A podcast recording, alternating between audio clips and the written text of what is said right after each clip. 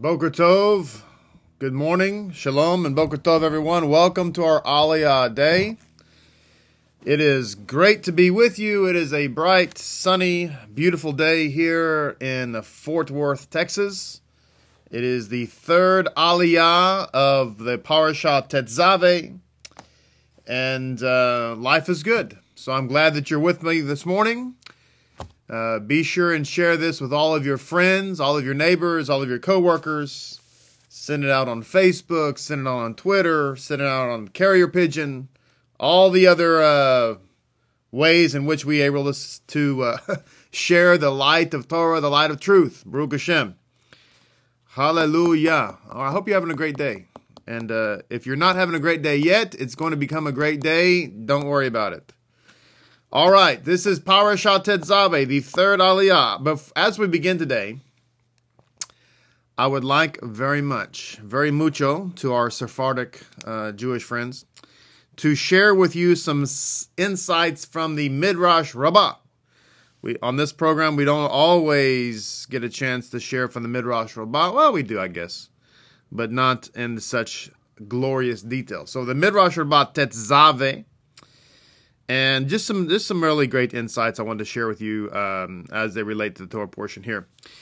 So it says in Midrash Rabbah Tetzave 36 3, it says, um, it says, There are those who engage in Torah study, they give forth light everywhere. This may be illustrated by means of a parable. It may be compared to someone who is standing in the dark with a lamp in his hand and when he began to walk, he saw a stone and did not stumble over it. He saw a cesspit, like a cesspool, you know, and did not fall into it. Why? Because there was a lamp in his hand. So, what prevented us from stumbling? What prevented us from falling into the pit?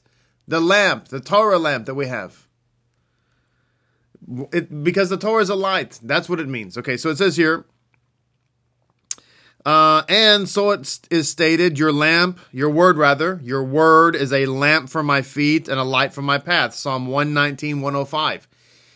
The, uh, another way of saying Torah is word of God. So word of God and Torah of God are synonymous. If you're watching this this morning, there's most likely all of you Zadikim who are watching already know that, but there could be somebody who the Spirit of Ruach HaKodesh has brought to us this morning, it doesn't realize that the law of Moses, the Mosaic law, is also the Word of God. So it says here, and similarly it is stated, I instruct you in the way of wisdom. Again, wisdom is another euphemism for the Torah of, of God, the law of God.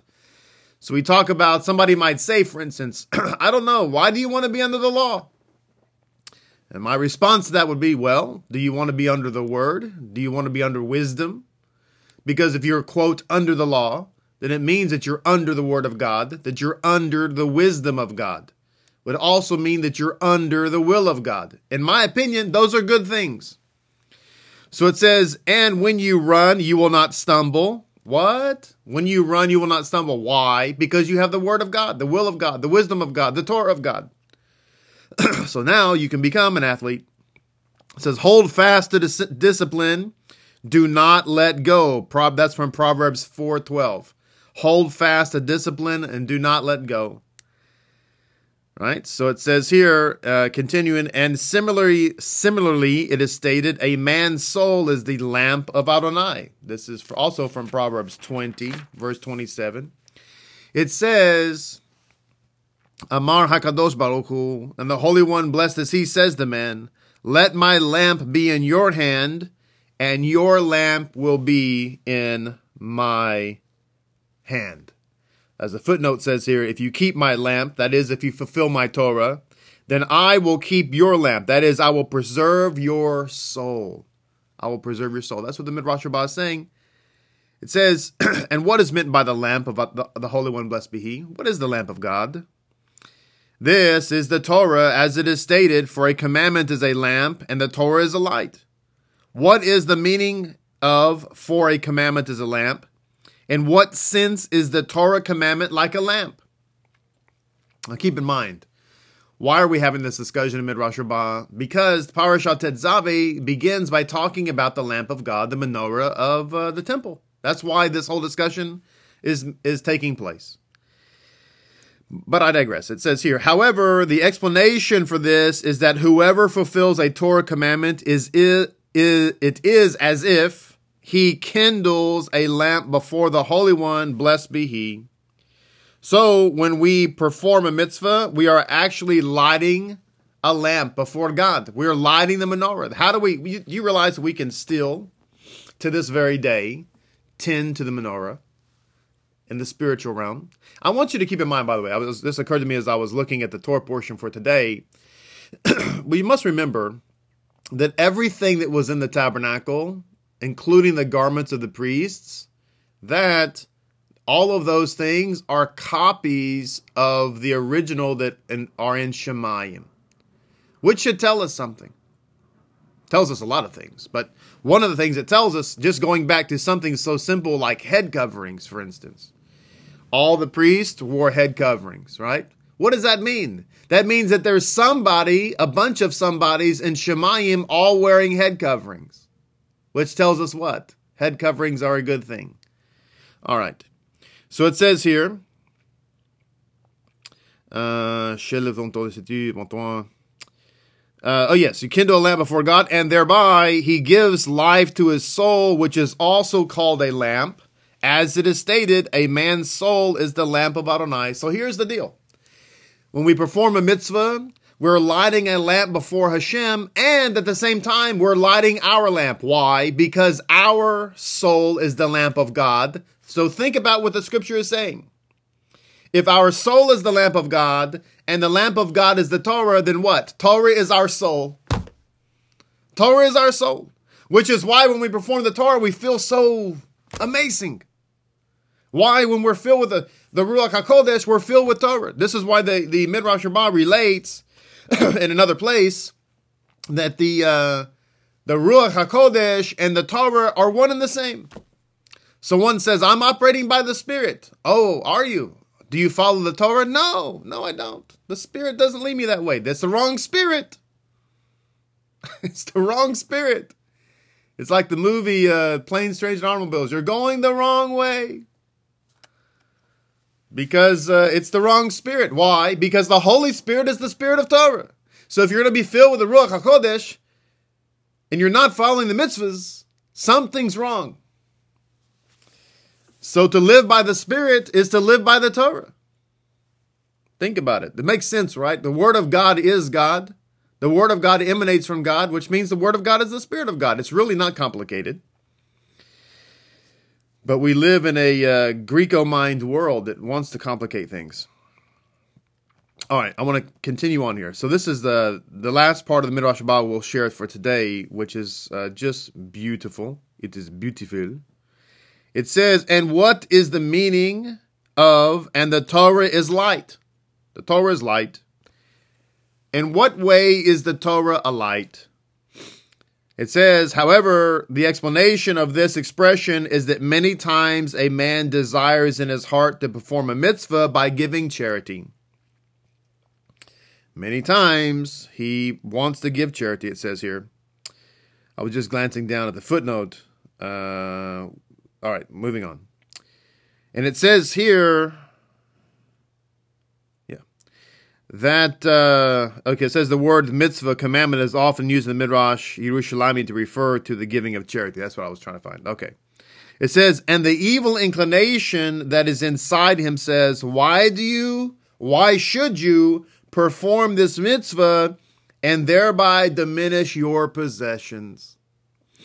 You know, I was explaining to a class yesterday. I taught a class, um, um, Menashe and I did downtown and I was teaching in the class the difference between the Greek understanding of the word sacrifice and the Jewish understanding of the word sacrifice. So in, in the Greek mind, in the in the the Greek Western Roman Roman mind, whenever we give a sacrifice, it's because we're we're subtracting something from our life. We are you're you're pulling it out of our cold grip, uh, something that we really don't want to give up, but we're going to give it up and we're going to give it up with tears.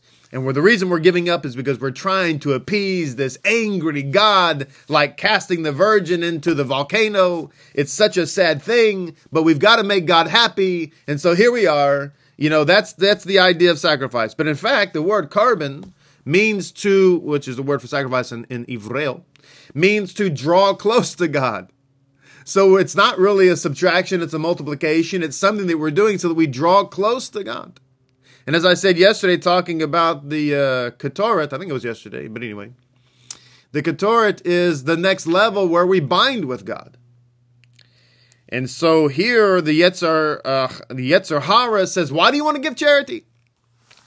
You give charity, you're going to take something, you're going to diminish yourself. And so it, the Midrash says, rather than giving money to others, give it to your children. And the good inclination says to him, Go ahead and give money for the mitzvah of charity. See what is written. For a commandment is a lamp, and the Torah is a light. Just as with a lamp, when it is burning, even if a million wax candles and tallow torches were kindled from it, its light is still in its original state. It does not become diminished thereby. So the analogy in the Midrash Rabbah is listen, if you have a candle and it's burning, you can take a, mil- a million candles and, and light them from that candle, or a million torches and light it from that candle and that candle's flame does not diminish. You can't say, well, listen, I, I kindled a hundred candles from that candle and look, it's only burning half the flame it was as, as it started. No, it continues to burn. Why? Because God re- replenishes the light. As it says here, so too anyone who gives money for the mitzvah of charity does not diminish his possessions in doing so. This is why it is stated, for a commandment is a lamp and the Torah is a light. So, just thought that was good. As we're talking, uh, people are thinking about being generous, giving, and so on. Just know, we there's it's commonly be said, has been said rather, you cannot outgive God. That's true because if we're giving for charity, we cannot be diminished. In the same way, if we're serving God in His mitzvahs and His commandments, then we likewise cannot be diminished. That's why the whole idea of the Torah being a burden is uh, only true if you have the wrong spirit. Because otherwise, you can serve God all of your life and you will not be diminished. This has been the entire problem with uh, Christianity. You know, um, what's his name? Martin Luther. Martin Luther started out the, the big reformer he started out and he was at first very kind hearted towards Jewish people because he was operating under the false assumption that Jews looked at the law of God as some kind of burden, some type of restriction, and that we were just longing for the opportunity to be free of it. Uh, the only problem is we just didn't know we didn't have any other way. Like this was the only way that we could get saved. And as soon as somebody showed us an easier payment plan, that we would uh, we would jettison this uh, this payment plan and take up that payment plan, and everything would be great. And that he was operating on that false assumption, and so he started preaching to the uh, Jewish people. Uh, hey, you should just be justified by faith. It's an, it's a one one uh, it's 1995 only one time, and uh, that's fine. You get out of a hell free card, no problem. You can jettison the commandments. They're, they're a burden anyway. Can't believe you're even doing it. But here you go. And the Jewish people would say, What are you talking about? We love the mitzvahs. It's uh, awesome. The more commandments we do, the more God blesses, and the more we want to do. And in fact, uh, we light many, many candles off of this light, and it's wonderful. We have nothing, we have no, uh, um, you know, there's not an issue. And by the way, we have faith. And by the way, we have grace. And by the way, we have mercy. And by the way, we understand that it's not our mitzvah keeping that, that uh, quote unquote saves us. And we, we say that every Rosh Hashanah, every Yom Kippur. What did Martin Luther do? Well, he was so filled with love and uh, so filled with grace of God and so filled with mercy that he wrote a paper saying that all the Jewish synagogues should be burned down and Jews should be expelled, mistreated, abused, and tortured. And eventually, Adolf Hitler used his words to have the Holocaust.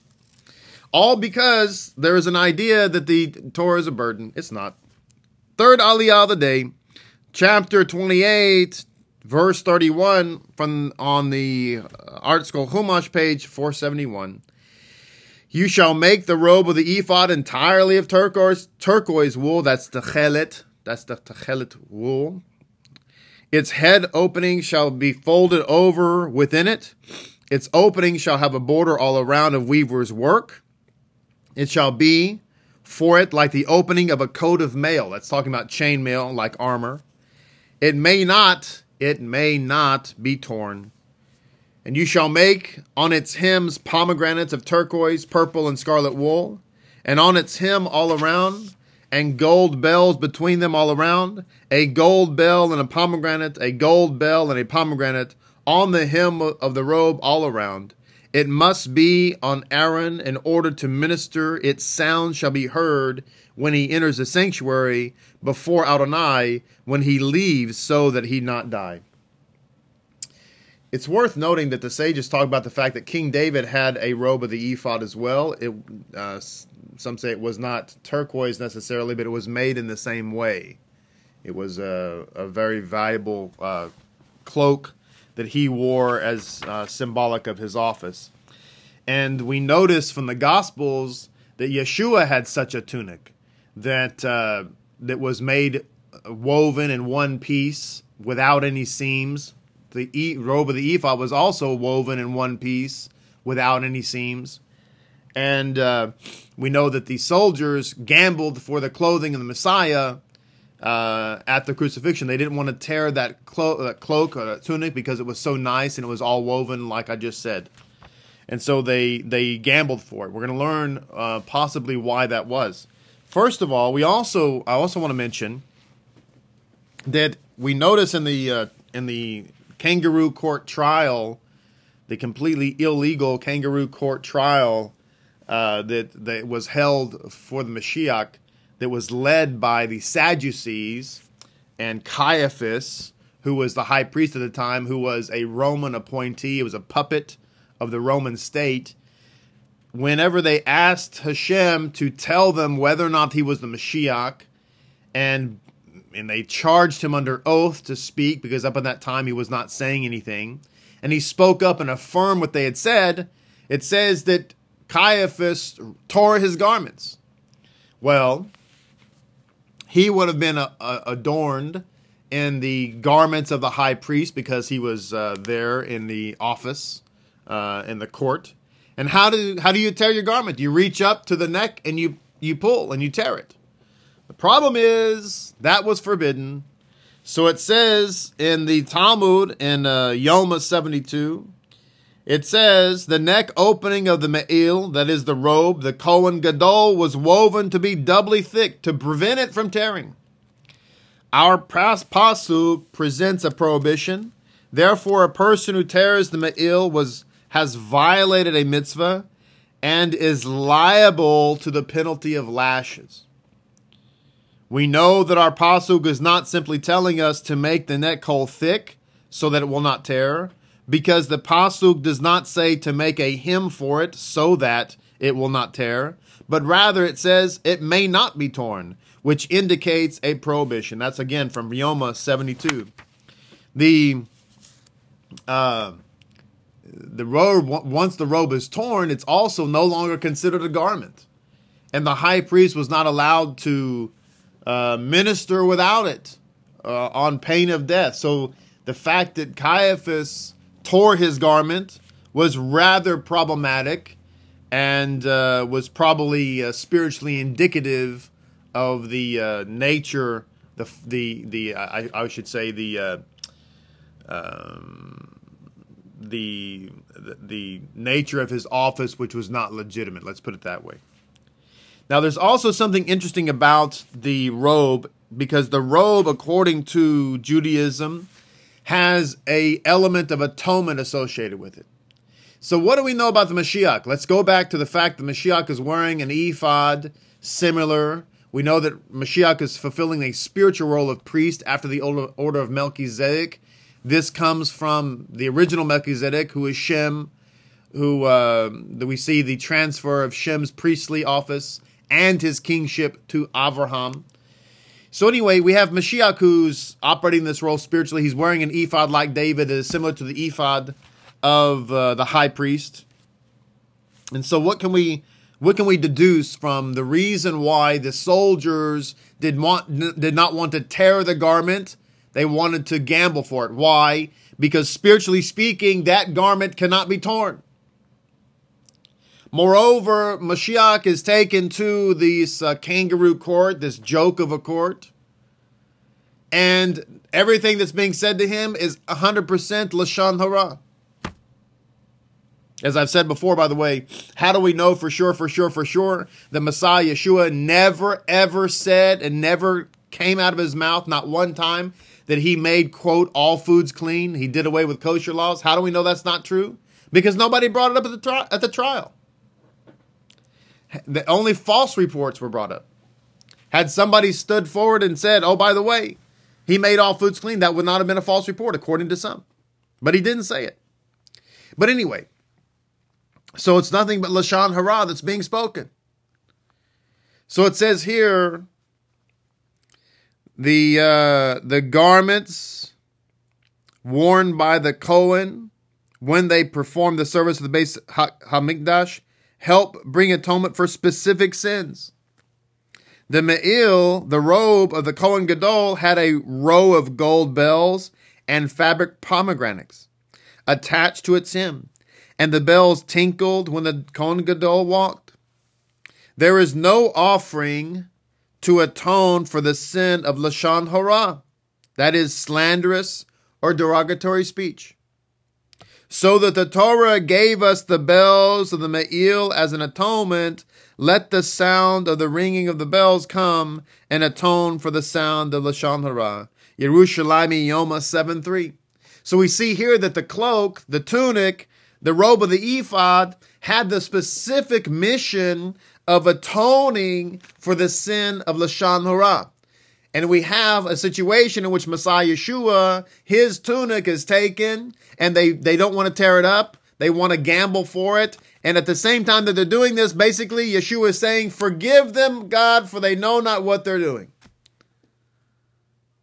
He's making atonement, making atonement for Lashon Hara.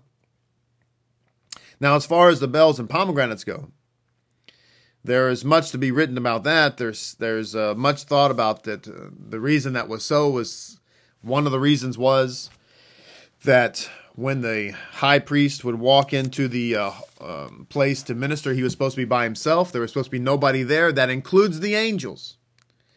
So when he makes a sound as he's walking up, that is a sound telling the angels that they need to dismiss themselves because he's about to have a private audience with Hashem.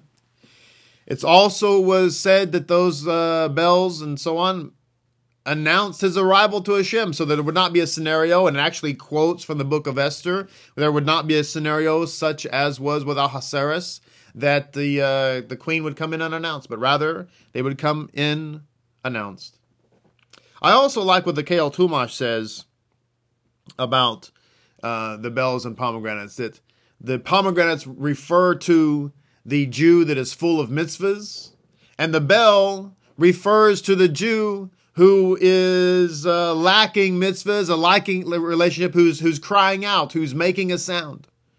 The Kehot Chumash tells a story about the Baal Shem Tov, and he was asked by uh, some some uh, people, why is it that your Hasidim, when they pray, that they they pray in a loud voice, they cry out? Apparently, uh, it was a custom of the Hasidim to do that back in those days. Whereas normally when people pray, they pray in a soft voice.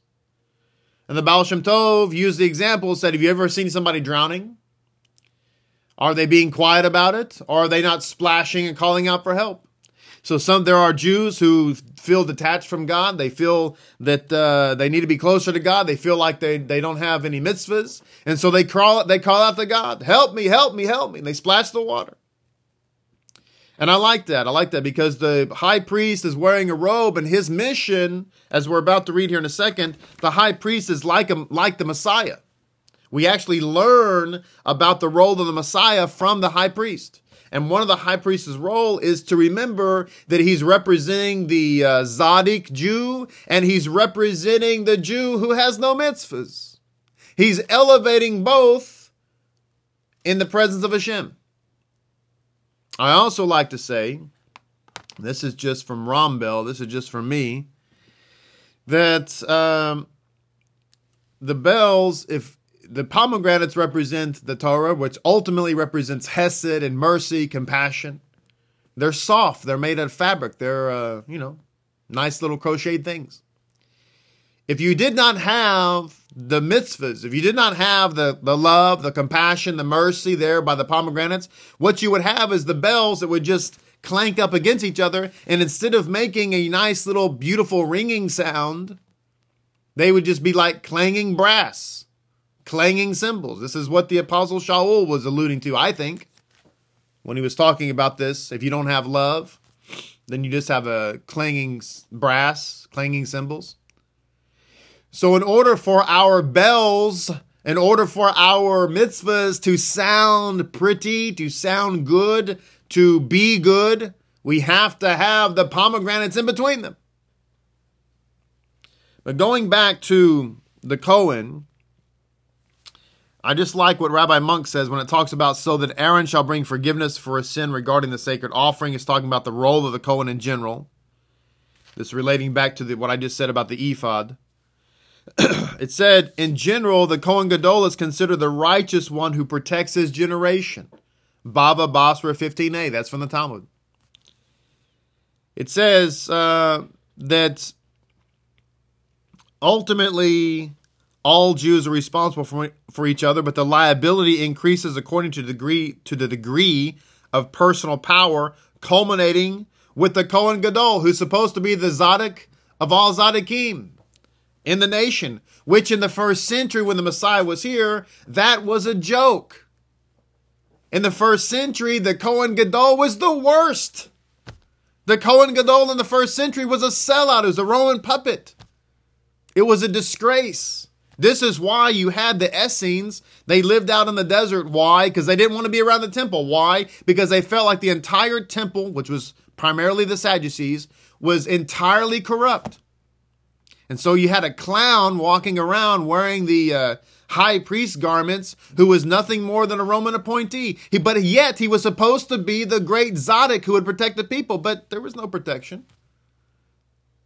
So enter Mashiach. So it says here, talk about the Cohen, the Cohen Gadol.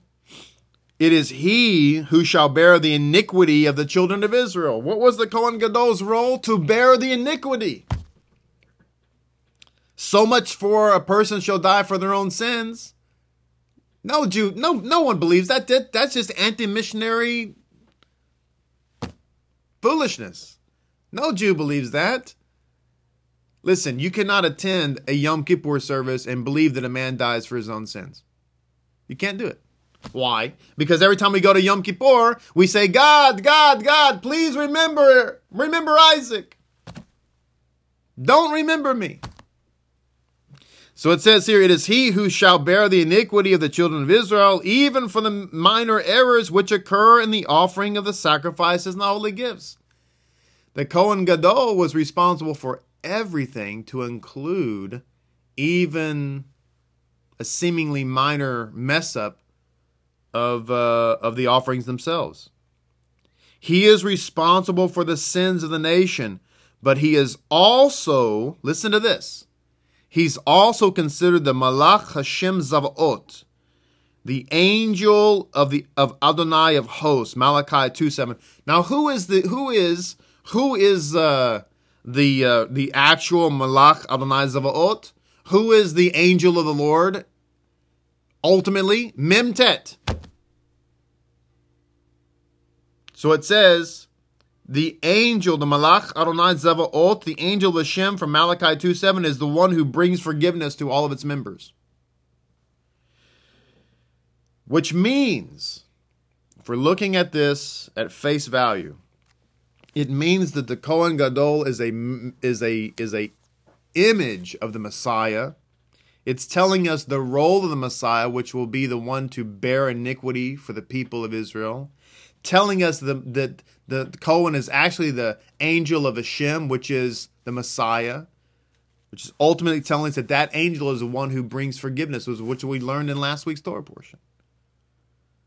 So we have this spiritual picture here. Now, we don't have time to get this to today, but we'll have to get to it tomorrow about the headpiece. But let me go ahead and read about the headpiece because the headpiece is what brings favor and grace to the people of Israel. It says in verse 36 You shall make a headpiece of pure gold, and you shall engrave upon it, engraved like a signet ring, holy to Hashem. And you shall place it on the cord of tachelet wool, and it shall be on the turban, opposite the front of the turban shall it be. Did you just pick? Did you just hear that? We ha- we're supposed to put holy to Hashem on a turban. I guess God likes head coverings. It says, It shall be on Aaron's forehead, so that Aaron shall bring forgiveness for a sin regarding the sacred offerings that the children of Israel consecrate for uh, any gifts of their sacred offerings. It should be for his forehead, always to bring them favor before Hashem. You shall make a linen tunic of bots like knit. You shall make a linen turban, and you shall make a sash for the embroiderer's work. For the sons of Aaron you shall make tunics, and make them sashes, and make them headdresses, or headdresses again, for glory and splendor. With them shall you dress Aaron and his brothers and his sons with him, and you shall anoint them, inaugurate them, and sanctify them, and they shall minister to me. You shall make them linen breeches to cover the flesh of their nakedness, from the hips to the thighs you shall make them. They shall be on Aaron and his sons when they enter the tent of meeting, or when they approach the altar to serve in holiness, and they should not bear a sin and die. It is an eternal, the word eternal means forever, an eternal decree for him and for his offspring forever. Now, one final thing as we conclude, where it talks about the headpiece holy to Hashem. I just like to point this out, what Rabbi Munk says. It says, Kadosh Le'adonai. The Kohen Gadol, writes Rabbi Bachya, bore on his breast the names of the twelve tribes of Israel, while upon his forehead the words Kadosh Le'adonai, holy to Adonai. They appeared on his forehead, which is signed to these tribes their eternal mission. And above that majestic figure, imbued with the highest of holiness, the Shekinah hovered. hovered.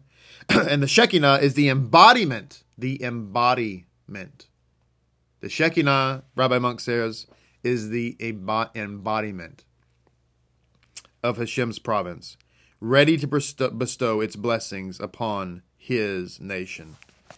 It's a reminder of our mission.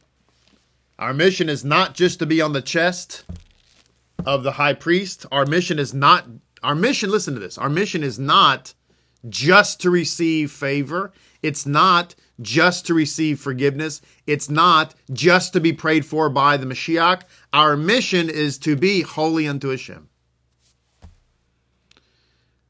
So, as we're walking out, we must understand that our mission today and every day is to light a lamp for Hashem.